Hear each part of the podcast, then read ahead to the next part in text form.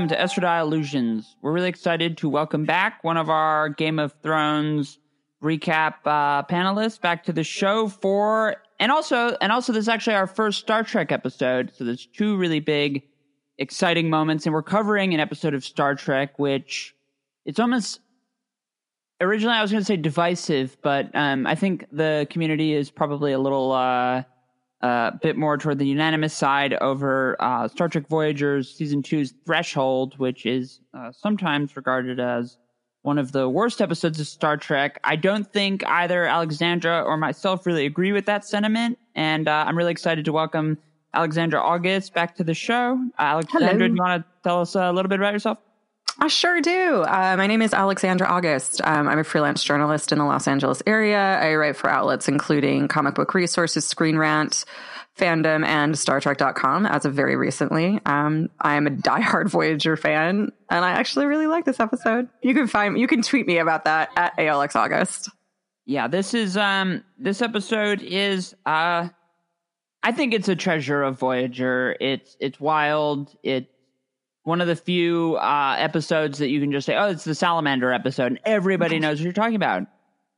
Yeah. And uh, it's it's really for all for all the for all the technobabble and the uh, really bizarre turn towards the end that really kind of comes out of nowhere. I think it's actually uh, it's it's very entertaining. So the whether whether quality whether quality really factors into that, I'm not one hundred percent sure. This this uh, podcast is fresh off a retrospective of uh, uh, Joel Schumacher's Batman and Robin. So uh, I've, I've been spending a lot of time in the lowbrow of the, I guess this would have been, yeah, this is the nineties also. This is um, Yeah, yeah, this was around the same time. Yeah, th- yeah, this would have been, oh wow, this actually may have been literally nineteen ninety-seven. How great. What a great year for, what a great year for entertainment. Oh, indeed. Oh, it was ninety-six. Oh, close, okay, though. We got a good, we got a good stretch. It's okay. Yeah. Let's start, do you want to... Going to start in the uh, in the, the fake out in the uh, hologram room where they're yeah. the holodeck. I like the hologram room. We could call it that. It'd be funny if that was like just a really a hipster bar in like San Francisco in the twenty-fourth century is called the hologram room. Just somebody who it's pissed upon being analog and is like, not going to call it the holodeck. We'll call it the hologram room, and it's very cool. Ultra yeah, cool. They had all of those really great hologram uh, hol- holodeck. Uh, They had all those great holodeck sets, the the bar, they had the beach yeah. area, they had uh, Leonardo da Vinci's workshop. Yeah, it, um, that stupid pub. Yeah, where uh, where Seven of Nine practiced her dating. They yeah, where Janeway dated a hologram too. It was a lot. Yeah, do you think that Janeway would have preferred to have dated the hologram or uh, Salamander Paris? Oh, neither Chakotay. No, Chakotay. Chakotay has to be a seven. No, I will. I will. I will turn this podcast around. I will turn this podcast right around. So we start in the holodeck yeah. where Paris is. Well, we don't know we're in the holodeck. We're concerned Ooh. because Paris is having trouble trying to go to warp ten, and he gets there, but then the the things start getting unraveled. Uh, the nacelles start falling oh, yeah, off, yeah. and He's gonna. You think he's gonna die, and you think a character who I actually kind of realized one of the one of the strengths of the Star Trek series as a whole is I would probably list Tom Paris as my least favorite character in the whole in, uh, of the regular characters in the whole franchise, and yet I, I don't hate him, and I, I'm not even I, I don't really dislike him all that much. It's probably a tie between Paris and Harry Kim for. He's just not that interesting. Like he's, he's just, I mean, he's, there's one dude like him who's either a screw up or a Lothario or both on every single Star Trek. And the thing is like Tom Paris's redemption arc, it doesn't really exist that dramatically once they get to the Delta Quadrant. Like what else is he going to do? And you get the sense that he wasn't really that big a criminal to begin with. Like he's not that much of an asshole. He's just, he's a spoiled, he's a rich kid and he got himself in trouble and he's ultimately really sympathetic like the minute that you meet him. And then he's just, you don't really see him suffer or be, or be a shitty person long enough to make him that interesting. He's just this sort of vanilla, fun-loving, simple guy who likes analog television and planes. Like he's just not, he's not to me that dynamic, and him his relationship with B'Elanna Torres was so predictable. Like, there's just, of all the people that I wanted to watch, like, I was more curious about Neelix episodes because at least it would be something kind of unique, hopefully. But um, Paris just isn't that sparkly. Yeah, whenever people compare Neelix to Jar Jar Binks, well, I, I actually have a soft spot for Jar Jar Binks, so I tend to defend well, yeah. him too. But I hear that, especially after the actor like nearly killed himself after the public yeah. response backlash to that. Like, oh, Ahmad Best, uh, he's you know, I, I really he got a standing ovation at the past Star Wars celebration. Oh, good, long overdue. I, good. I've wanted to do a defense of the Phantom Menace sometime on the show, also. But as as it relates to Neelix, I don't understand how you can really hate the guy. For, for me, there's other aspects of Voyager that are far more hateable than the, the friendly Talaxian who apparently has uh, engineer experience, as he said in the beginning of Threshold. He's kind of, well, it sounds like um, this is something that I kind of wanted to get into just in terms of like warp theory, because I was looking at reasons people despise this episode, and part of it, at least um, part one thing that I've seen consistently mentioned, is apparently how it flies in the face of canon as it as it as it surrounds warp field theory and Zefram Cochrane. And I correct me if I'm wrong, but I don't know that warp field theory has been so has has been like has been so was so nailed down by Star Trek that this isn't so impossible, especially when you consider in like All Good Things, Beverly Crusher's ship can go warp thirteen, so you don't really always know what scale they're yep. using series to series. Like, I don't know, did that that did that bother you? Did that sort of science of it get bother you? No, I mean, Voyager is really the most technobabble heavy of all the shows. I mean, and, and maybe that's reflective of the fact that um, a lot of the a lot of the conflict just kind of needed to be centered around that, because they were often just kind of off on their own. Just just from the perspective right. of of this this episode in particular, you've got it, it's an episode with. with the only guest star doesn't even actually interact with anybody. I mean, Jonas interacts with Torres briefly, but his only lurks. notable thing is, to, yeah, he, he just, he has his uh, call. scene where he's tattling on the, yeah. And I mean, we'll, we'll, we'll get into that bit uh, a little later, but it, it's, it Voyager had a, a really big trouble on their hands. They had to sort of manufacture conflict a lot more than, um, well, I guess the, the impetus surrounding Starfleet people aren't really supposed to be in conflict with each other would have created issues earlier, but uh, I'm doing a rewatch of the original series now, and it's you're just reminded of just how few episodes really just take place on the on the actual ship versus going off world. And Voyager, on the other hand, has a lot where they just they don't go down to planets. So yeah, I mean, that's obviously something that I I, I didn't really warp theory. You know, it, it, it's it's like watching an episode of the first um, first season in uh, the before the before it's Starfleet and getting annoyed about that. I mean, continuity. This show has really really impressive continuity, and I, you know, the difference between warp nine point three and warp ten to me, I don't really. That's care. the thing. Like I, I when I remember first watching this, thinking this was a really interesting concept, and I was a pretty, I was probably like maybe twelve or thirteen when this came out. Um, yeah, thirteen. And I remember, I love the shot of Janeway in the shuttle as they approach warp fifteen, and the camera just kind of zooms in on her face, and then it completely just blows out as you see her begin to sort of occupy every moment in space-time. So like from a kid's perspective, I remember thinking this was really intriguing, and I liked the fact that Star Trek was going this way. Um, but we discussed before the podcast, I didn't exactly view this episode with a critical eye, and probably am to a degree still unable to do that since I have such affection for it. But um I, yeah, of all the, like, I tend to be pretty sensitive to canon because I'm proud of Star Trek's continuity. I've um, become a little bit less attached to it uh, with Discovery, just because I feel like they're going to play a little bit faster and looser with it. But um, I also right. have stopped expecting it to be one hundred percent perfect. So not only did this not, like, tick a canon box for me initially, it's still, it continues not to, because it's just not a con, it's like, it's a concept they visited only once, clearly, because it didn't work very well. And apparently people people wrote in about this episode like in droves.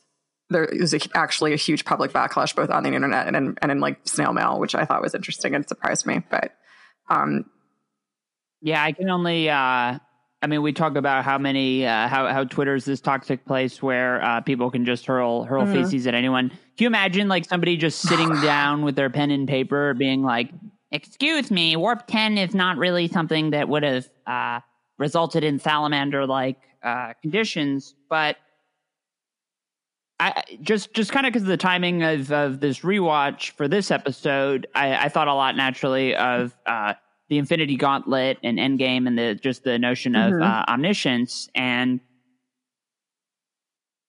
to have the absolute power that they're really hinting at uh, in the beginning of the episode of to be everywhere at once, to have that sort of be the be the setup, and then the execution is uh, salamander. Um, okay, is, fair. All right, I see that.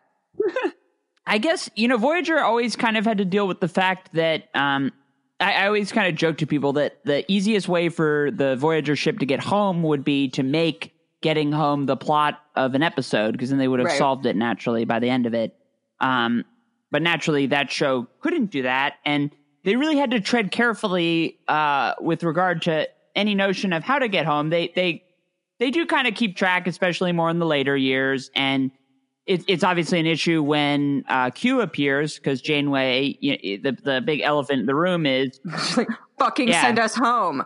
Just do it. Just do it. Well, actually, I will say like that never bothered me too, too much, because I feel like they had grounded Q's sort of misanthrope character in enough. I feel like that had been grounded enough that I didn't, even when he did come on, I, A, I didn't expect him. I didn't really expect that to be a thing, because he's see, like he's just not he's not a nice guy. He's not a no. charitable person. He does um, he does or at least you have to earn that yeah. with him. He does shave a little time off the clock, I think, in the episode where his son appears. Uh, I I could be wrong, but I'm, I'm yeah. I, I think it's like fifteen years or so. And they do they do have their way. They, I, they actually handle that uh, pretty well, but it, it's always. I, I in somewhere somewhere in like the beginning of the episode, the idea that this is really their ticket home was was sort of where the episode was headed. And well, because they, they also did that a lot in the early seasons, like yeah. especially in season one, less so throughout season two, which I think made sense. But like they were looking for ways home, like every other episode, there was a distinct possibility. And then like, luckily they kind of moved away from that. But I remember the first two seasons being populated with a lot more. Are they going to get home? Or could we get home this way episodes? Yeah. Um, I mean, they um, they hadn't really uh, settled. I mean, we, we're still not really. I, I don't think season the early seasons had a lot of them sort of trying to figure out the resources or the trading, or like the one episode where they get like caught in the the, the vortex or something with all the other the ships, and they have to form a sort of oh, mini, yeah. mini alliance to get out. Blanking on the name of the episode, but. Uh, I mean, I, I I know that you have a lot of affection for this particular season of Voyager, and um, I, I I think that this episode does a good job of um, they they even in the production of the episode were talking about how they wanted to break a rule of Trek. Um, mm-hmm. I, I I guess they did from the perspective of they uh, turned main characters into salamanders and then turned them back, which is probably what they weren't going for, but. I, I, I guess as as people can kind of look at that and say, isn't that stupid? I think what it would have been stupider would be if they had taken uh, Paris or taken Paris and Janeway, had them be everywhere at once. It's such a big um, concept. And, you know, that's something that the Next Generation tread carefully toward, or, or even um, Deep Space Nine making uh, Sisko the emissary, the sort of macro uh, godlike figures in Trek uh, really come up sparingly for a show that has uh, seven hundred plus episodes. Right. I'm glad you mentioned the continuity with Discovery, because I actually, the one time when they had the sort of high tech FaceTime on the Enterprise and then they said, we'll never use this again. I kind of laughed. Yeah, I kind of laughed and I was like, okay, you know, I'm glad. I, I, I'm sort of glad that they mentioned that, but on the flip side, I also was like, okay, eye roll. I would rather, I, I like, I like that they're not totally married to the aesthetics of the original series, but yeah, it's got to do its own thing. I mean, the, the the solution would be to do what the Picard series is doing and just make episodes in the future. I, I don't really understand their reluctance beyond uh, moving beyond the uh, I guess where Nemesis left things off, but uh, that's, you know, I, they're they're they're obviously going to address that soon, I guess. Yeah, I mean, it's supposed to be set fifteen years after Nemesis, I believe, or no, fifteen years after the events of Ra- yeah Romulan uh, Star Trek two thousand nine, the Romulan destruction. Yeah, we were ta- my friend and I were talking about how old that actually makes Picard, and like apparently he's pushing ninety. It's like technically, if you go by actual continuity and canon, so I'm preferring just not to think about that.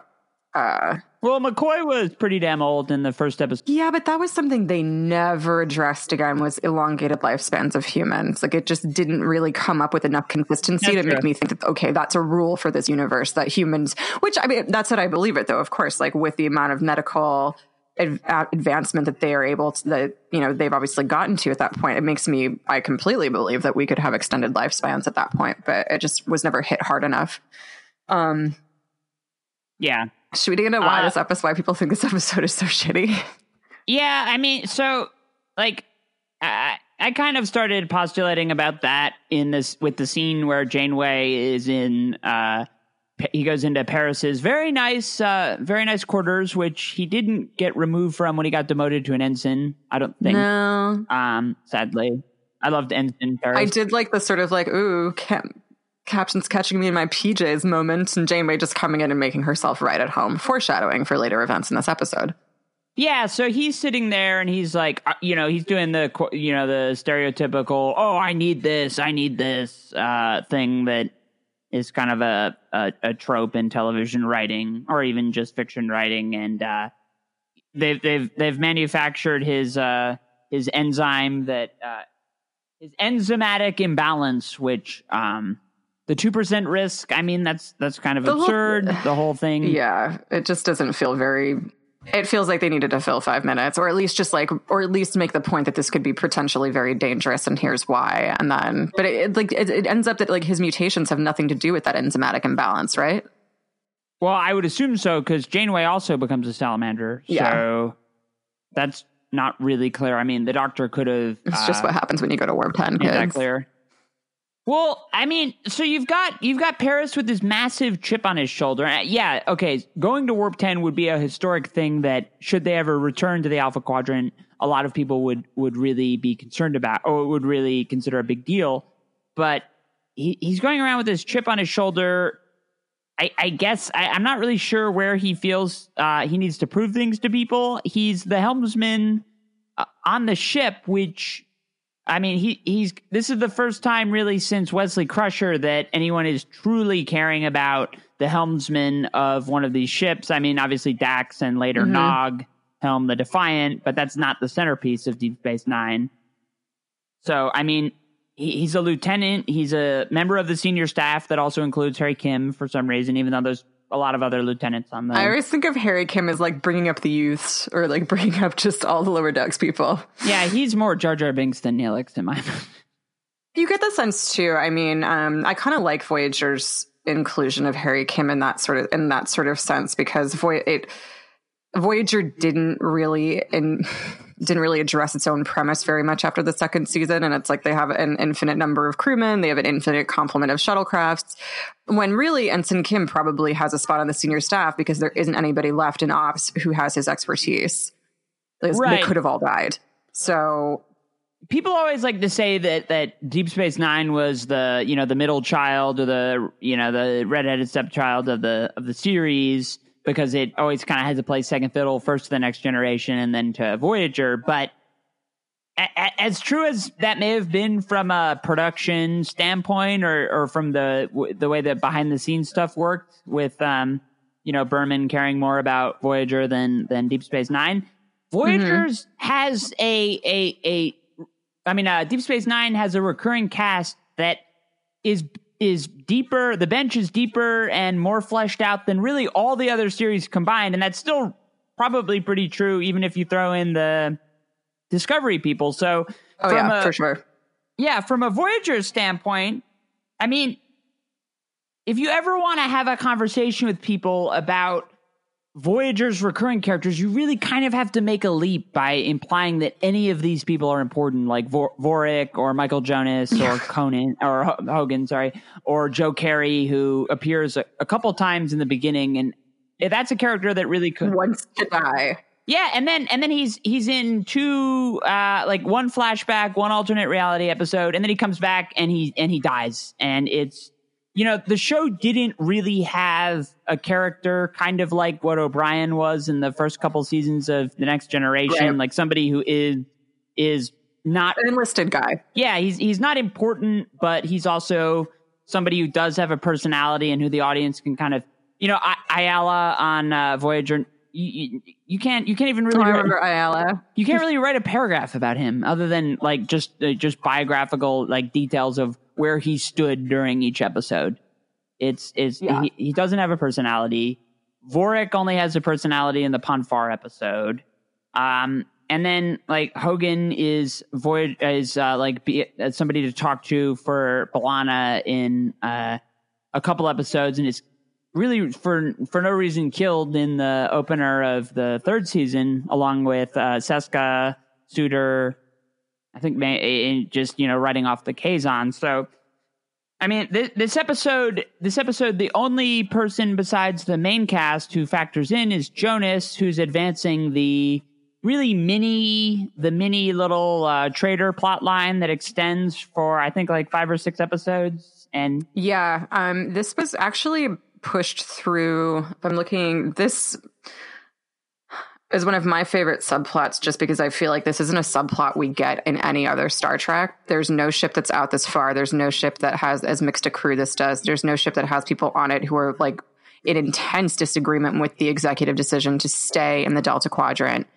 It's so, the, again, like Kazon themselves, however much you like them, the idea that there's a spy aboard Voyager dealing with a, a former Maquis who is an who is a Cardassian. I mean, there's so much context to that relationship, and there's so much context within Voyager to his position on the ship, to Seska's relationship with the crew of Voyager, to everyone's kind of like it just it feels like a complex political story to a degree, just given all the different, um, uh, given all the different agendas at work and how this is legitimately happening under Janeway's nose. But then throughout the course of the series, they actually realize what's happening. And you real, I think it's, um, which episode is the, I think it's called invest. I think it's Investigations. And yeah, yeah, it's Investigations. And that's when Jonas is found out. And that's when Neelix goes to Janeway, or like has his little morning news program and it, that he's streaming, and explains to everyone that there's a spy on board. And Janeway's like, what the fuck? Get him up here. And so he comes into the ready room and Janeway's like, yeah, we know this is going on. We're trying to fucking catch him. Can you calm it down? Um, but that, yeah, it's like five or six episodes. It, per, it is kind of the through line of most of the season two, most of season two serialized storytelling, because it's adjacent to the Kazon, and then everything comes to a head in basics after Jonas is killed a couple of weeks before. Um, but these are, those are some of my favorite episodes of Voyager, just period. Like Maneuvers is a really good one. I love Alliances. There's just a lot. It's very complex and kind of interesting what they do here. And they're just, they don't serialize to this degree ever again. And I think the show is the poorer for it. Yeah, especially when you look at an episode uh, like Deep Space Nine's Blaze of Glory, which uh, saw the end of Michael Eddington, the dramatic payoff of a oh, yeah. of a character who, I mean, he was around, he had a little bit of a personality, um, but but he is kind of a, he, he's he's kind of a wooden background security officer that who's made redundant by the introduction of Worf, and then they figure out a way to say, okay, mm-hmm. let's do something about the Maquis that really.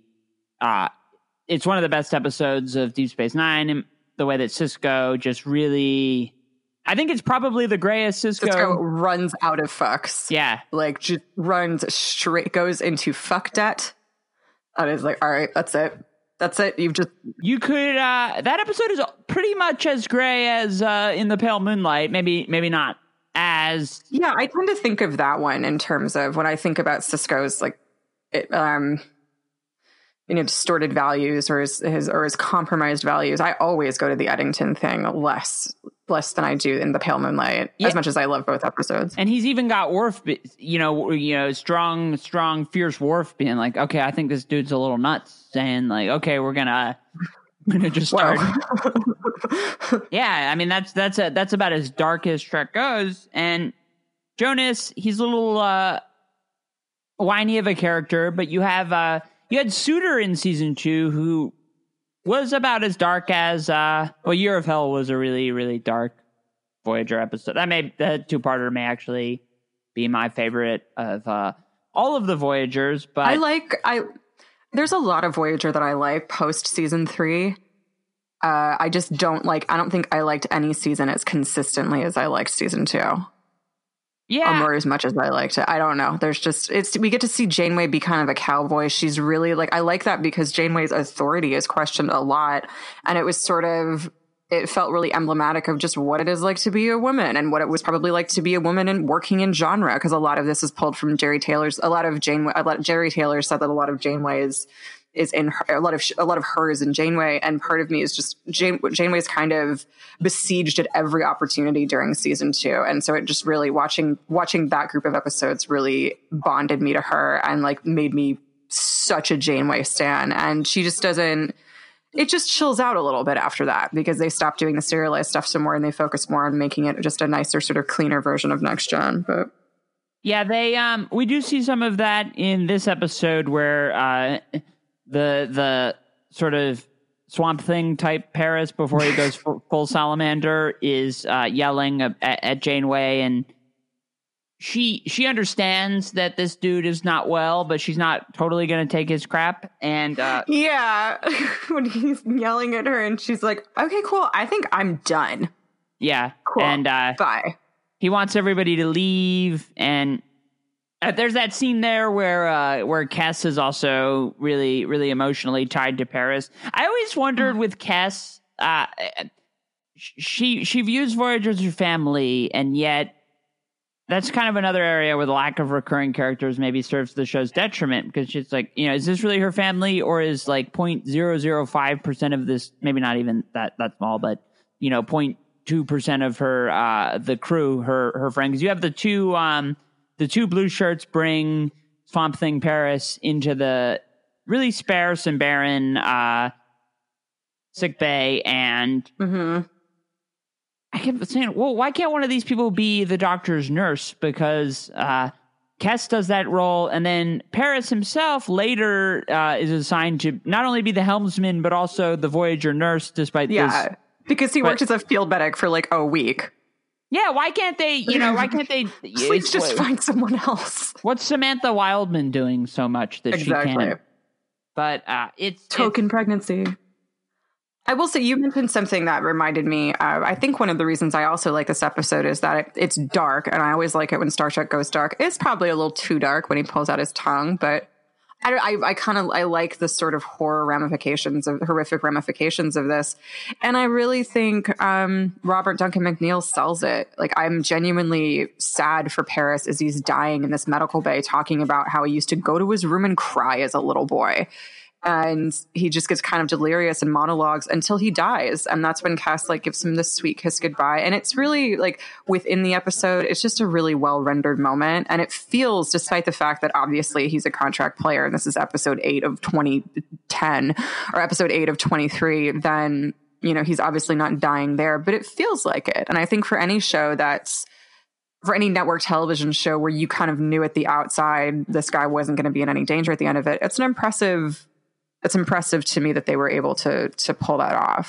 So that's that's one of the, that's one of the levels that this episode reaches me on, is that I think Robert Duncan McNeill and really everyone around him do a pretty good job just sort of being agape at this entire situation.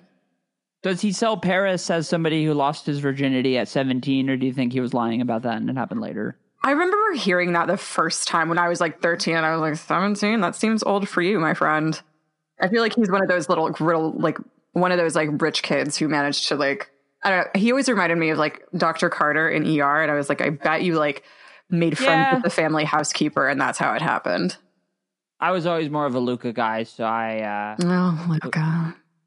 I loved, uh, I loved, or, uh, I don't care about Carter. I just thought it was interesting that that's how he lost his virginity. Yeah. I, I could, I could go. E R is one of my favorite shows. Um, mm-hmm. I could go on and on about that, but, um, we will go back to, uh, Threshold, which um I guess that it was a good opportunity to showcase Paris as, because he he does really have a vulnerable side. He's a nerdy he he's the guy that they sort of turn to as sort of a ladies' man, but that's also just reflective of the fact that there's no real characters on the show. Like the I it, I think that the two biggest uh, ladies men on uh, Deep Space Nine would be Sisko and then Gul Dukat. Uh, in know. terms of just sort of macho, masculine, like, which was funny in the Deep Space Nine documentary. If people listening have seen it, um, how grossed out Nana Visitor was about uh, Mark Alamo's uh, a potential Kira. Oh my god, Kira Duke. That made me so uncomfortable. Like she was t- like. As my, I think Iris Stephen Bear seems like a fine guy, but the fact that he was essentially teasing her over the idea that she would have to have a romantic relationship with what we learned to be is an actor that no one liked on set, and also looks like he could have been kind of a creepy one, and then makes it her oh, yeah. mother. Like, I remember even watching that episode, I was like, this is fucked up for Star Trek. Like, this is really gross and unnecessary and kind of a little too... I, we didn't have the word for that at the time, but like a little too Shonda Rhimes. Yeah. I... uh Definitely. And you've got you've got Paris, who in a lot of ways exhibits sort of the worst traits of uh, season one Bashir, and also of uh, plenty of people who uh, are either listening or love Star Trek, love Will Riker. He's never been my cup of tea. He's got his chauvinist. I, I he's not a, like. I guess it's I don't probably, know that Riker is. I think Riker is less chauvinist, like less misogynist, and I, I think that's probably partially due to Frakes, who's always been extremely progressive and extremely liberal publicly. But yeah. I, I do. I think that he's, he's so, ch- I feel like he's definitely an example of white male privilege. He's never really that impressive. He's just really charming. Yeah. He, he he's never, um, I, I've never, I've, when, when he tries to go after a girl in the Next Generation, I, I've never, per- if I were in that person's shoes, I would not have, uh, I would not have found him all that attract. I, I was always more of a, a Worf person. That's the Next Generation person I'd probably want I mean, to it would be exciting. Um, I feel like I feel like Riker's got a little bit yeah. too much game. He's just one of those guys that's a little too good at it. He's a little too good at flirting. And I'm like, I don't trust. I don't, I don't trust that you're. I don't trust you, sir.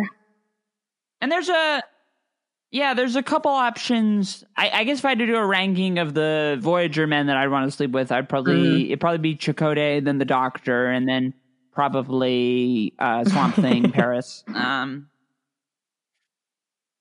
it, yeah, I, that that part of the episode, I almost I, I paused it to kind of uh, see where the time on it was, because it it's kind of a point where warp, warp ten becomes not. They inject so much history in it just by mentioning. I mean, the name Zefram Cochrane is so. Uh, You know, that's an iconic person from Star, you know, the original series. And then you've got, um, how am I blanking on his name? I know his name. The James Cromwell, babe. Uh, yeah. And uh, you got the James Cromwell version who's in uh, First Contact, and then uh, kicks off Enterprise. I, you know, and uh, honestly, yeah. another another anno- thing that annoyed me about Discovery was they didn't have any member of an old Star Trek just sort of Easter egg cameo or something in the first episode. That's your tradition. Yeah, I know. Come on. Yeah. They, um, so, I mean, they, they, they spend the first episode really in Star Trek lore, and then they, second half of the episode is, you know, they go from Star Trek lore to Salamander lore, and I... I see, yeah. Yeah, I, I just, I, I looked at it, and there's this disconnect, and just sort of reading about the episode, obviously Brandon Braga had uh, uh, a couple drafts of it, but it, it almost seemed like they they took out some pieces, uh, you know, maybe not that this episode would have been a good two-parter, but it, it feels like maybe they had too much script for a forty-minute, and they condensed yeah. it, and then lost lost in the way are these... Uh, maybe scenes that connect them, which, which makes the Paris virginity, I need this, I need this uh, scene kind of odd, because they probably could have cut that and done something else. Also, I mean, we don't learn... Well, he's seen everything. When he comes back from Warp ten, he doesn't, you know... Oh, yeah, for, he doesn't really they, talk I, about it. He's like everywhere, just everywhere. Yeah, they, they, they shot for the stars maybe a little too much on that one. I, it's like, you I know, definitely, this was a criticism that I read, and I definitely kind of, and I'm, I internalize it now more that you're saying it, just the idea that we start with one ta- with Warp ten, this incredibly big concept, which the show works to make you think is a big deal. Janeway specifically is like, your name is going to go down into the list of like historic pilot on the list of like on a pretty, you know, historic list. There's Orville Wright, blah, blah, blah, Zefram, Neil Armstrong, Zefram Cochrane. So we're told that this is the level of achievement that that is. And so the idea that eventually it just goes, it's all for naught in this really strange way. I can see how that would rub people the wrong way and seem really odd and weird. I, I really, I still, I still really like it. I just, I like that. I also like that Janeway has not a whiff of embarrassment once it's over. And she just totally teases him after the fact. I, I just love that dynamic. Well, they, they decide to let the the baby salamanders stay on the planet, which I, I just from a... Also, yeah, questionable. I wonder, like, okay, if if they they talk very, very little about what, what probably would have been one of the more impressive medical uh, achievements in Star Trek history, which is the reverse engineering of uh, two, yeah. two people who are, are yeah. full salamander...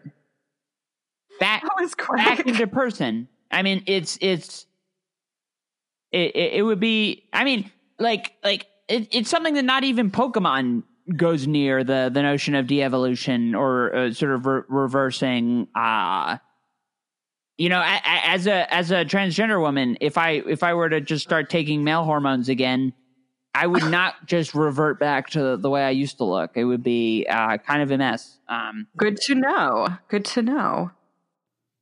Yeah, I tend to look at that and the mess that is Tuvix through a trans perspective because, you know, pretty much anything related to endocrinology or splicing genes together in the Tuvix sense, those tend to be one-way journeys.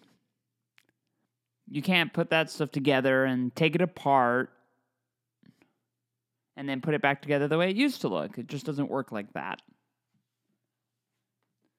You know, I think transitioning would actually be a lot easier if we had, uh, if we were able to study the endocrinology behind Tuvix, because, uh, boy, they really did a good job taking apart that poor guy, and, uh, you know, that's a, probably a moral discussion for another episode.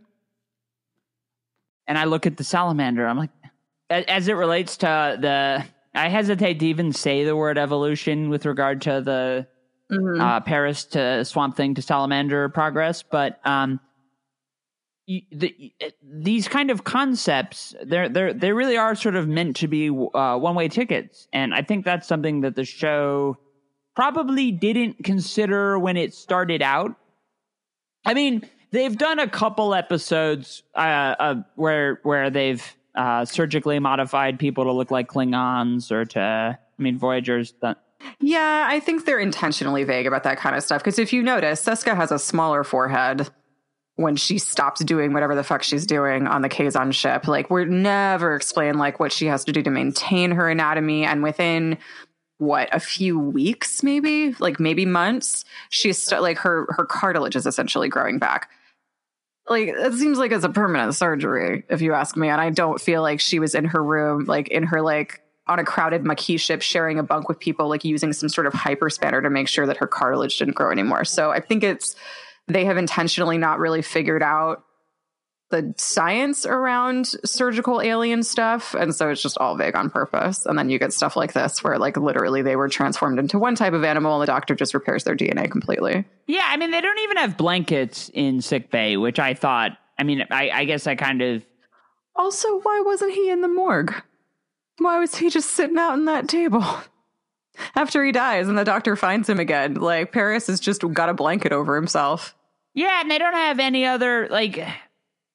I guess, well, that's kind of the point that the doctor is the uh, only medical person, but, uh, you know, just how, how busy the Next Generation sickbay or the original series sickbay. Yeah.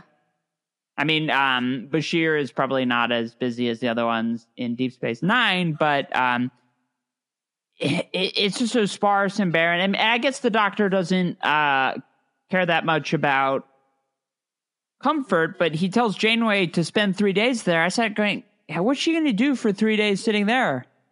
Look at like an I iPad know, or something? I, t- I would go, Yeah, sorry. No, I was the same. I I heard, I'm like, three days, just beam her back to her quarters. They're probably fifteen feet away. Like, what do you... Well, yeah, because they, they do the... um the the mechanics of the site-to-site transport aren't super, super clear. I mean, just from my understanding, uh, you do need the um, transporter room to be a buffer. I mean, the one other thing about Voyager that's always kind of, I've wondered is... Oh, yeah, you do. Site-to-site transport on the ship is not a good idea. I yeah, forgot. And... Um, But but for, for Voyager, for a crew that really doesn't go off-world that much, uh, the notion that somebody's job is to be in the... Tra- and they have multiple transporter rooms, and they do, over the course of the series, just, oh, transporter room two, transporter room three. They they say all of them. They that, That's a ship that needs one transporter yeah. room. Uh, and are these all manned at all times? I, I it, They they never really answer that. Nope. Nope. And, well... This episode also, I, the whole the whole Paris goes evil. We have to do a search for him, and the idea of taking Janeway with him on the ship. Uh, none of that really. Yeah, they kind of uh, just like he went really either. fast, and then he went crazy, and then he stole Janeway, and he went really fast again. It's like this really strange uh, Talladega Nights sci-fi mashup. Yeah, and he's he's supposed to be sick and in pain, but also. Can drag, uh, can knock Janeway out and drag her to a shuttle and pilot. Yeah, it. He's got a lot of. There's a lot of planning because Tuvok, Tuvok's not an idiot. He's one of the smarter. Uh, I like I like Tuvok a lot as a character. Yeah, I wish he'd gotten more. Uh, Tim Russ plays him really well. He had a sarcastic line at the end when Chakotay uh, and him go to rescue the salamanders. Um, and they see he's the funny. Kids. Yeah, and yeah. he's. Uh, He's the first full Vulcan on uh, as a regular character. I mean, not that the series has a ton of uh, Vulcan characters, but yeah, he's the first one. We don't, yeah, and you know Spock is a series regular. Spock, yeah, yeah, and we don't even. I mean, we don't see that many Vulcans. Period. The Next Generation. I guess the Next Generation probably wanted to avoid them just to avoid uh, comparisons beyond like the Sarek episodes. Yeah, yeah. But, I think the Vulcan. I think the Vulcan species had. Well, I mean, I guess so do Klingons. So I don't know what the deal was. Um, I think Data was maybe the answer to sort of the same idea as a Vulcan of somebody who's sort of like whose logic and lack of emotion often stand often stand in curiosity to the, the way humans do things. And so I think Data provided that element. Um, but I think yeah, yeah. But, but differently than Spock would have. And I think that was a show that was probably pretty conscious of how much they could ape the original series or and how much they should. Yeah, it's um, it's also just funny that Tuvok would be full Vulcan on, on a series that has uh, a half Klingon, and that's not really something that's super, super explored, except maybe for the episode where B'Elanna's worried that... She's just angry a lot. Yeah. I I don't... I know there's a lot of people who just loathe B'Elanna Torres. I'm not really one of them. I think she's... I just don't care about her. No, I mean, Geordi's not really my favorite character either. I love Scotty, uh, but the the engineer. I mean, it's it's such like a it's it's so much of it's kind of a thankless role. Yeah, so much of that job is just literally to be like more power, Captain, or I can have this done in three hours. You have twenty five minutes. What? Which this episode does have. I will say. I don't love B'Elanna. It's interesting. I don't love B'Elanna just as a character because to me it was just the I, she just seemed like she was a teenager kind of caught in this like I'm half Klingon and half human and I don't know where I belong and um I'm not biracial and I'm not mixed in any way and I haven't had to deal with any kind of discrimination based on my family or heritage, so there's probably a reason this didn't speak to me on very many levels, but she had always just I don't know. I felt like we'd seen her like with Ensign Rowe. I feel like Kalar was a lot like B'Elanna and sort of here's a Klingon woman who can't control her emotions and can't control her, control her anger. And that was always B'Elanna. And she was always a sort of headstrong, too, too temperamental character. And but she did get some good episodes. Like I remember really liking Dreadnought. Um, yeah, that's a good one. And there are a couple of others that I actually really that I. enjoyed of her. So she, I, yeah, she just doesn't really move me that much. And I think that's kind of frustrating for somebody who got as much screen time as she did. But. Yeah. And, uh, Joe Carey was supposed to, uh, I think be the engineer and then they gave it, uh, to B'Elanna as a way to, uh, integrate the Maquis more into the ship. And, and that makes sense. They don't.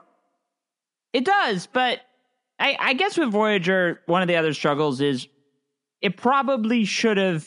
I think it would have been a lot better of a show if it had been like twenty-five percent more like Battlestar Galactica, just in terms of not only the grit, and, and it doesn't even need to be. Oh, Voyager, one hundred percent. Yeah. Oh my gosh, that's cause that's why like Ron Moore went off and made Battlestar Galactica after he tried working on Voyager, and he kind of came on and was like, Brand Braga, why, why, why is this ship always pristine? We're seventy-five thousand light years from space dock. What the fuck? It is very pristine, especially when you look at like.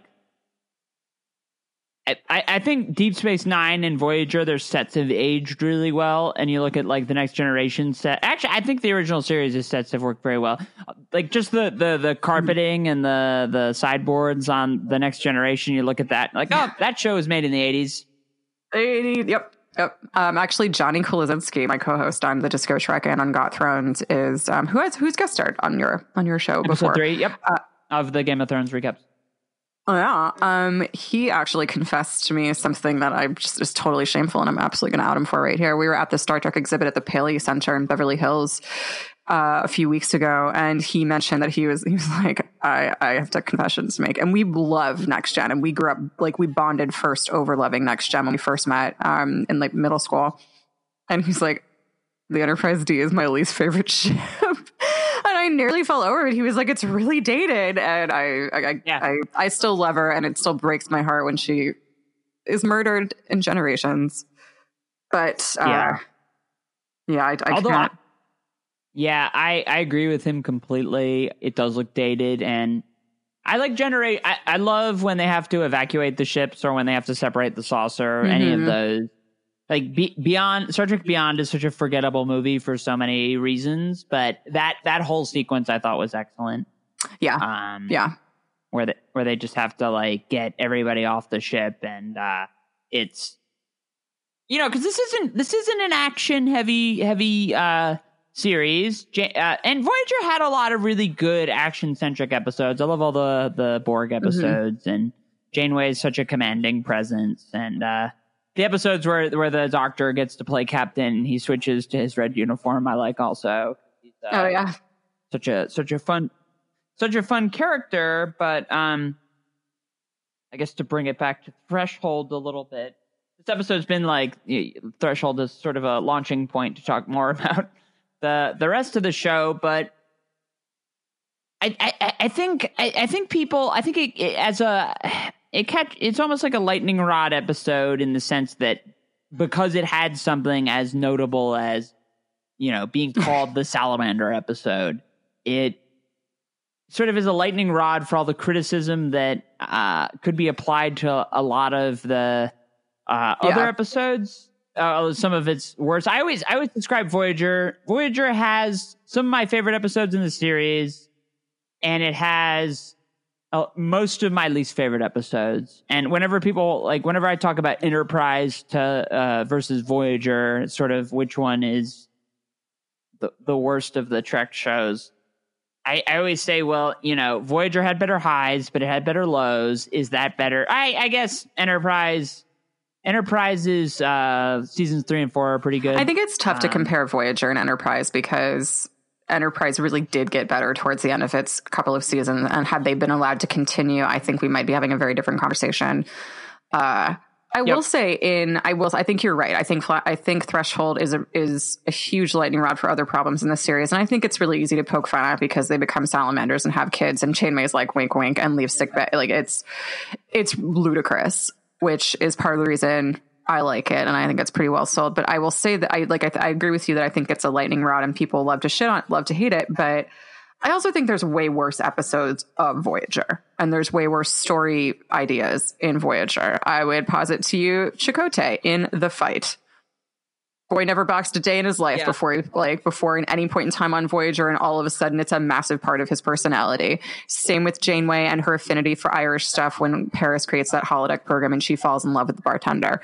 Like there's, I feel like there's so much worse that that show did to those characters in later seasons or, than uh, or Chakotay and his spirit quest, which is just for a show like Voyager to do in the Delta Quadrant is very uh, very questionable. And I mean, Chakotay as a character got screwed. I feel um, like there's so many, like, and there's so many, there's so much actual indigenous culture you could represent on Star Trek. And I don't understand why they made up a tribe for him. And because it just makes him look ridiculous. And it sucks because, I mean, Robert Beltran remains and was and remains very vocal about not being happy with his time on the show. And I think you're right. It's because Chakotay was done kind of a disservice. He basically rolls over for Captain Janeway immediately.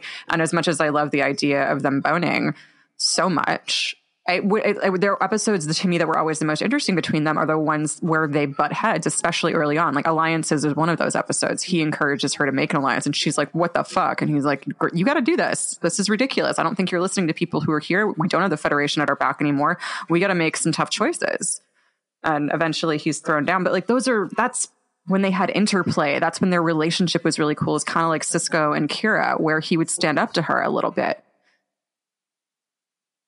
Yeah, I, I agree that, um, or the, and then he was capable of a lot of really touching moments when they're stranded together and they have to share the tent and they have to sort of survive. And it's, I, know. I mean, you know, they're gonna, you know, you know, you know, they're gonna, you know, wind up back on the ship, but it, it Voyager, Voyager probably um, after The Next Generation is the is the series that feels the most like mm. a family.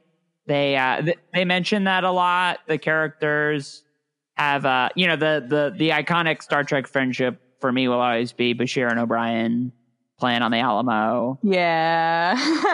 Adorable. And that moment where like they both kind of cautiously admit to each other, he's like, and I love Keiko, but I might, I might like you a little bit more than her. Yeah. It, and Bashir's like, I love Asri, but I also might like you a little bit more than her. It's really cute.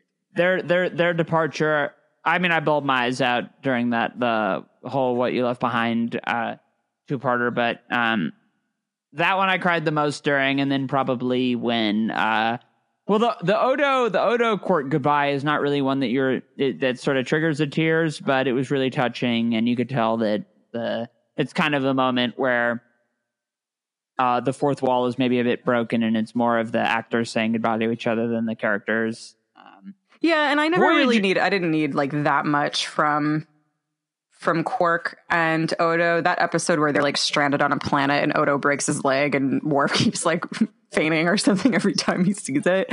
Um, that like yeah, that's a great one. Yeah, like that that episode right there was them um, like both of them saying they hate each other and starting to laugh.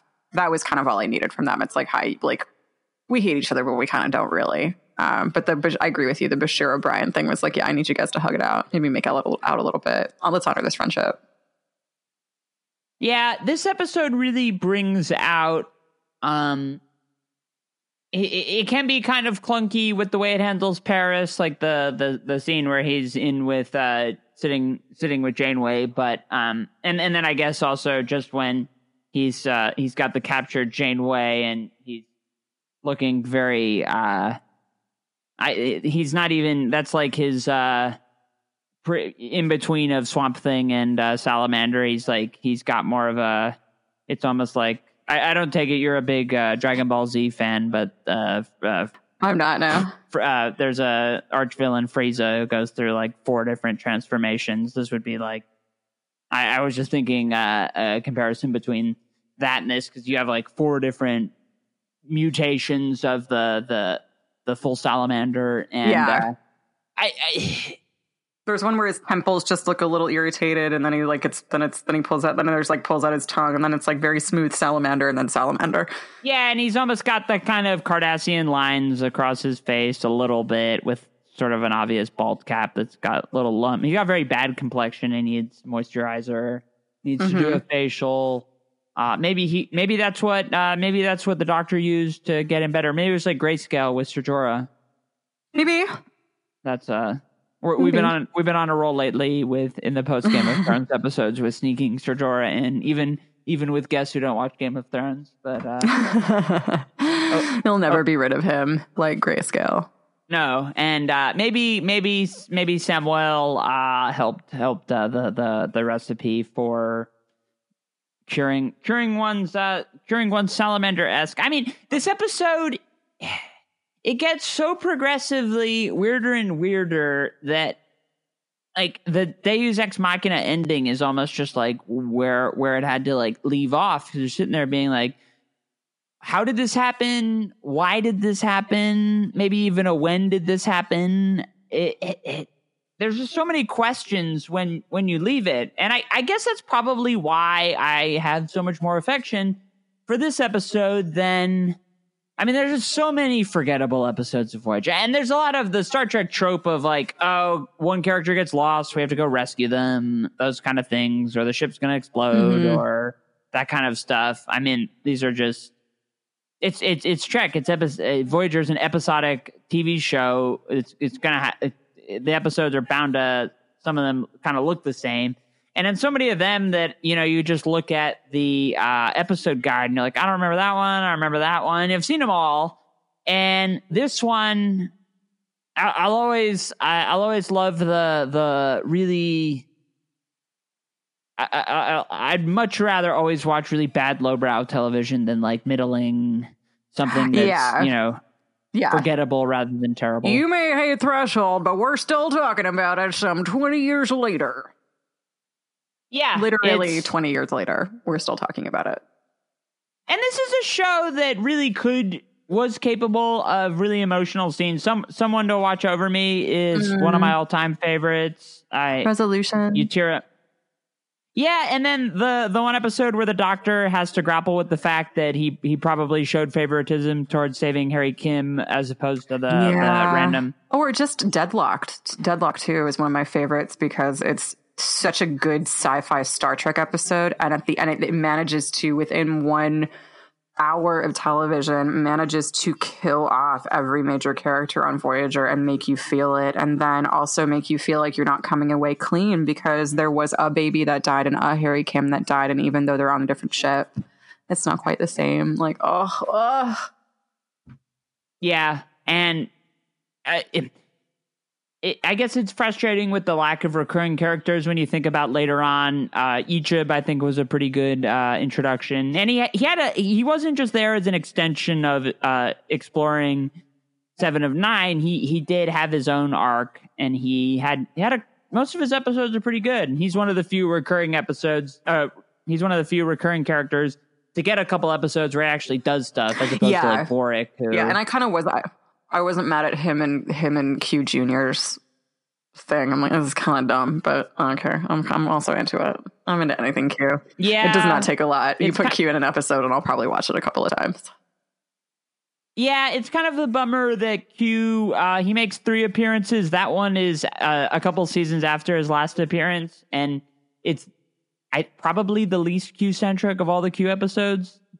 Maybe the Deep Space Nine one where they bring him and uh, how am I blanking on the the uh, Vash? Mm-hmm. Vash, that's her Jennifer name. Jennifer Hattrick. The, the Picard.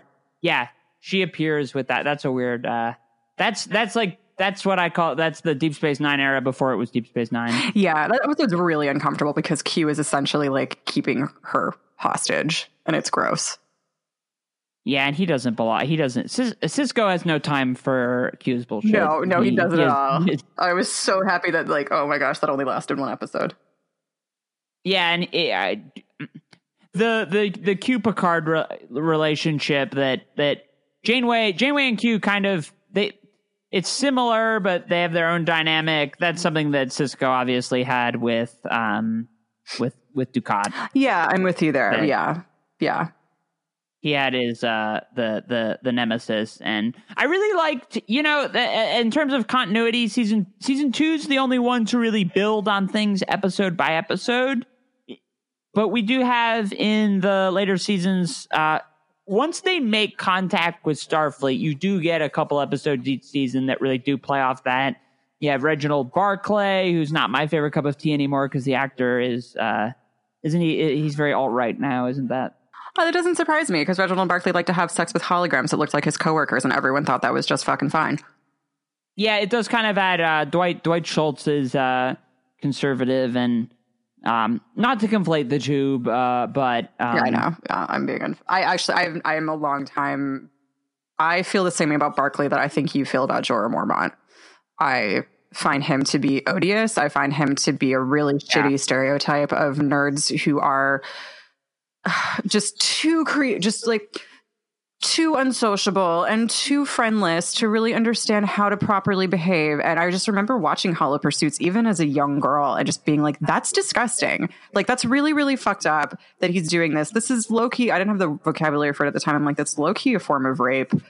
I just like, this is really, really, really gross. And you guys are placing it under the umbrella of just like hopeless nerd activity. I'm like, no, this is, this is harmful and disgusting. And I hate the light that you're painting it in. And I hate that he's like this charity case for Geordi and for the rest of the engineering staff to like make sure that Barclay's doing okay. And I'm like, why don't you make sure Barclay's keeping his dick out of things that look like his coworkers? Just straight up. Yeah. I mean, I, I, I like that Paris isn't re- like, obviously Tom Paris is entitled. And that's something that, I mean, that's something that probably propelled his uh, decision to join the Maquis. Although, I mean, we just don't.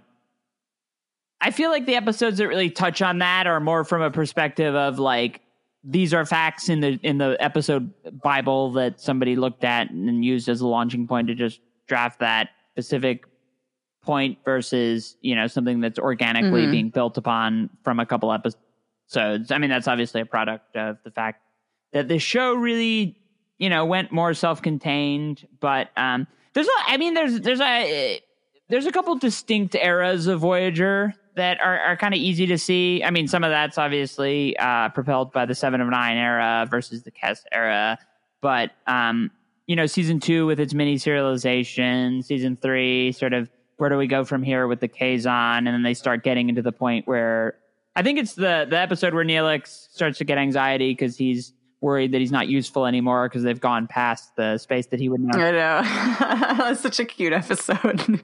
He's so freaked out. Yeah, it's it's. I, I've liked the way that Neelix is always uh, sort of. I, I think part of why he's so upbeat is he's um, he's the outsider, and it's not which which isn't to say that you know half half the crew are supposed to be outsider, but you can go. Uh, You could probably count the number of episodes that mention the fact that half this crew are Maquis, probably on both hands. It's it's never really that big of a plot point beyond, uh, I guess maybe the first the first season or two cover that a little bit. Michael Jonas's decision to betray them is um, kind of built off that, but to to really to really do more of like, okay, here's Maquis, here's Starfleet. You you gotta you gotta stretch a bit. Well, and I kind of, if you look back at how Voyager, um, I think it would have been interesting. Like, I, I kind of like the way they handled the Maquis at some point. It did sort of feel like they were seamlessly integrated fairly soon. But you're right. Like with the Jonas thing, we have those last vestiges of disloyalty. Um, and later on in the, like once they get those letters from home and they realize that they lost, there's, and the Maquis are utterly decimated. That's so sad. Um, you know, Torres deals with that in a post-traumatic stress disorder kind of way. And it's shown to have a really big effect on the remaining Maquis crew members that everything's just done now. Right. Um, I think, th- I think they could have done more, but again, like that's the difference between Voyager and Battlestar Galactica. Like those wounds run deep on Battlestar, which is why it's a much more cynical show. Voyager had a different job to do. Yeah, they um they never did anything with the, you know, the fir- the the pilot. We have, I think they only have twenty-eight proton torpedoes, and that never food. I mean, replicator rations. What? No. Oh, you guys figured out how, like like dilithium or some the the the catch-all like mineral they use to like make basically everything with their transporter. I mean, it's convenient they have those, but not super. I mean, maybe maybe the best thing that Voyager did for uh, maintaining how how sort of uh, desperate things were was they never replaced their uniforms. Uh, Deep Space Nine gets the First Contact uniforms after after the movie comes out. I remember that. Yeah, Voyager didn't. They spoke. They said that at some point, and I'm sure it was just down to budgeting. But for, they were like, "Yeah, we're not doing it on Voyager." Which no, no, I think it actually. Oh. I think they actually didn't do that because they were stuck in the. I mean, they could have replaced their uniforms, but. Um, Yeah, like why waste the energy at this point? It didn't really make sense for a uh, because uh, they wouldn't have known that their uniforms got changed. Although there's the episode where with Andy Dick where the doctor goes to the the ship, um, which is which I love because it's it's the. I was thinking of Andy Dick trying to get into the Jeffries tube backwards. it that's the one episode so where stupid. Yeah, it was stupid. No, I loved it, but Yeah, the one episode where the Dominion is mentioned. Oh, that's right. That's right. And the Dominion could have made a really great villain for uh, the uh, a movie, but we never got a Deep Space Nine movie. We did get Janeway in Nemesis, which is fun. She looks really good in Nemesis because her hair is fucking back up. Yeah, I would love it if she appeared in the Picard series along yeah. with Captain Nog. Like we could do an entire series. We could do an entire like episode of like who we want to see in the Picard series and how it should be paced out. Because I'm kind of fine with him not meeting or see- I would. I really, really want them to hold their wad until at least season two, because they only have three seasons planned and they're probably not a lot there. I'm assuming they're only like ten episodes. So I just, I don't want, as much as I would love to see, we've gotten a lot of Next Gen. We have, you know, seven years of Next Gen, one hundred and some episodes, one hundred seventy-five episodes, four movies. There's a lot of Next Gen content. I want something new. Like give me, give me a picture of him and Beverly someplace and I'm happy. Do you think he ended up with, Who do you think he ended up with? Did he end up with Vash or... Uh... You know, a lot of people speculate that he at some point would have ended up with Vash, and I always feel like she was sort of a one and done because they were so different. But um, I think, if anything, it was either going to be Crusher or that like one-hit wonder Nella Darren, who's in Lessons. I think it's a season six episode. Um, I honestly don't think he ended up with yeah. anyone. I think that the point is that this, that the destruction of Romulus like just sent him over the deep end, and he's lived his life in, and largely in seclusion. It's the impression that I'm getting. Yeah, I wish that they hadn't killed his family in, I think, Generations yeah. they died, right? Because, oh, it's the worst. Yeah, that movie's not very good. Uh, it's. I watched it again recently, and I was like, okay, Jesus, this is... Why is Kirk only in the last fifteen minutes? It's true. And I, I like Kirk a lot. I know that... If there's one one member of the Star Trek fandom that's uh, apparently not a big fan of the Disco Trek, it's William Shatner. William Shatner. William uh, William Shatner. Acc- about it. He accidentally blocked uh, Alexandra's podcast because uh, somebody else sent him a mean tweet. So that's uh, yeah. That was, that, was a, that was a fun morning. Not for not for not for the poor woman who who incurred his wrath, but. Um, yeah, from the yeah, sidelines, that was that was an odd and interesting ordeal. It was. Um, do you have any uh, fi- back to back to Threshold? Do you have any uh, final sort of concluding um, thoughts I, about? I watched it for the first time in a couple of years this afternoon, and I have to say, like, I I maintain sort of. I think there's still a lot about this episode to love. It's weird, I get it, but Robert McD- Robert Duncan McNeill is pretty good. And again, if you look at it through the lens of Janeway, like having boned her pilot, and then just coming off of that and basically checking her watch and being like, "All right, we gotta go." I think that's kind of funny from a feminist standpoint. Because he's, I enjoy the fact that like it's flipped and he's the one that's embarrassed and she's like, come on, weird is a part of the job. Um, but in all seriousness, I, I, I still like Threshold. I still think the fight is worse. Let's, yeah, there, yeah, there's just so many episodes that I like less by default of I can't even think of them, and that's uh, yeah. I knew thr- I knew going in the Threshold was uh, infamous. I've seen it. I think I've seen it at least three times. The last time that I had seen it before uh, I rewatched it for this one, it was, I was up in San Francisco. Uh, my sister was playing in the Junior Olympics for water polo, and there was a Trader Joe's across the street from the hotel where I had bought some cheap bottle of whiskey mm-hmm. and uh, had a habit of uh, carrying it with me where uh, to all the games. And we got we got back after dinner, and I made myself a Scotch and soda, and I just decided I was going to watch Threshold. I had been kind of watching, uh, going through Voyager again. I'm like, I'm I'm drunk enough to watch Threshold again, and I was watching it, and I remember waking up the next morning thinking to myself, I don't remember so much of this episode because so much of it doesn't make sense. And then I kept going through it again. I'm like, nope, nope, nope. You actually, this episode is uh, full of plot holes. Not maybe not plot holes, but just like plot yeah. leaps, leaps forward that. That don't make, and that's something you could go on so many Star Trek episodes, and there's this glaring problem that they just, you know, shout out random, random technobabble. Oh, we'll solve it, and then they do. You know, I can get this to you in an hour. Nope, you have less than that. Done. That's the Star Trek formula. That's how you solve every problem in Star Trek. shout science-y sounding words and cut the amount of time you have to solve it. And there, you're done. Um, it it feels like a stage play in a lot of ways because they're really, it's just such a such a intimate cast in this one, more so than all, like, Voyager may not have a lot of recurring characters, but it, it does have a lot of, uh, there's usually more guest stars, whether they be aliens or, I guess they're usually aliens because we know so little about this crew. Uh, and it's even, I mean, Chakotay barely factors into this episode.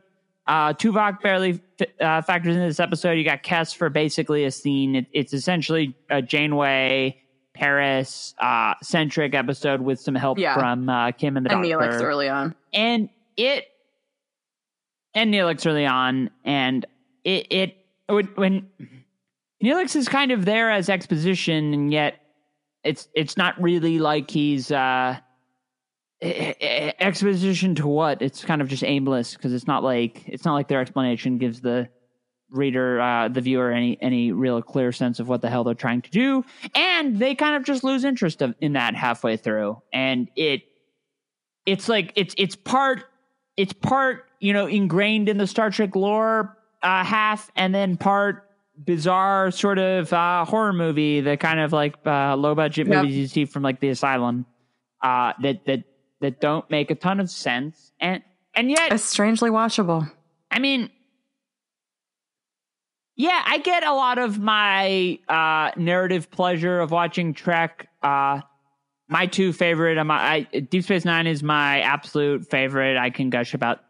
I almost I haven't done a podcast episode on Deep Space Nine because it's just like I, I I'm not a I, I don't know where I would start. I would right. just, it would just be me sitting here being like, I love this, I love this, I love this, I love this. Um, I I'd, I'd have to like really carve out a specific thing I'd want to talk about. But like in terms of my fa- absolute favorite self-contained episodes, the original series is just it's just got so many of them, and it doesn't hurt that I'm attracted to basically every member of the main cast except for probably uh, Ch- Chekhov and um.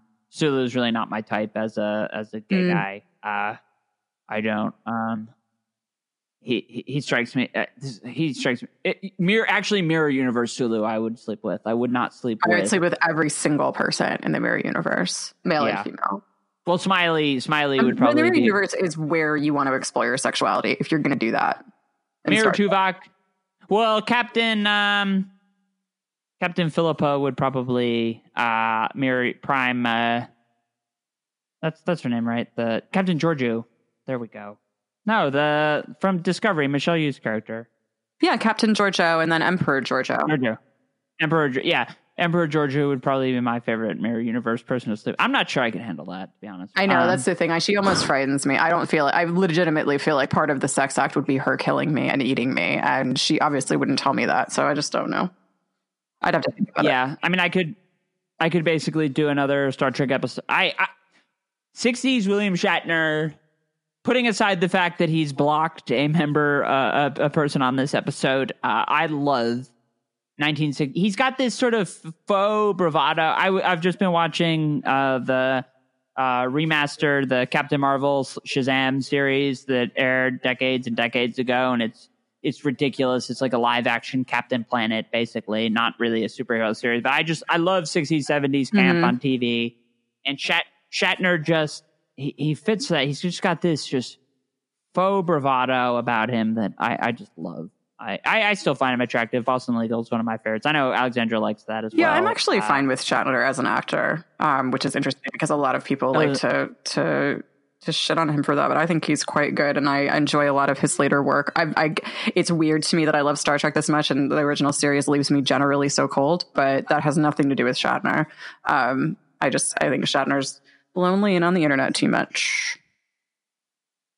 That's that's certainly true. Threshold will always have a place in my heart. I love all the really bad episodes of Star Trek, and this is actually, if you did a bottom ten of the of Trek, this would probably be my favorite of the absolute worst episodes. The uh, the third episode of The Next Generation. The the ra- yeah, it has balls. You can say this about Threshold. It has balls. Yeah, the, the sort of conspiracy. Well, the but. other like the other two um the other two episodes that really get um considered as the the worst of the worst would be um, These Are the Voyages, which is hated not so much for plot as it is just the fact that the Enterprise finale was really a Next Generation episode.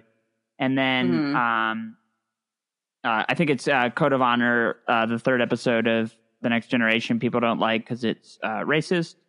Um, oh, yeah. Yeah, it really is. Yeah, that. Um, so with that in mind, Threshold is a bad episode that that.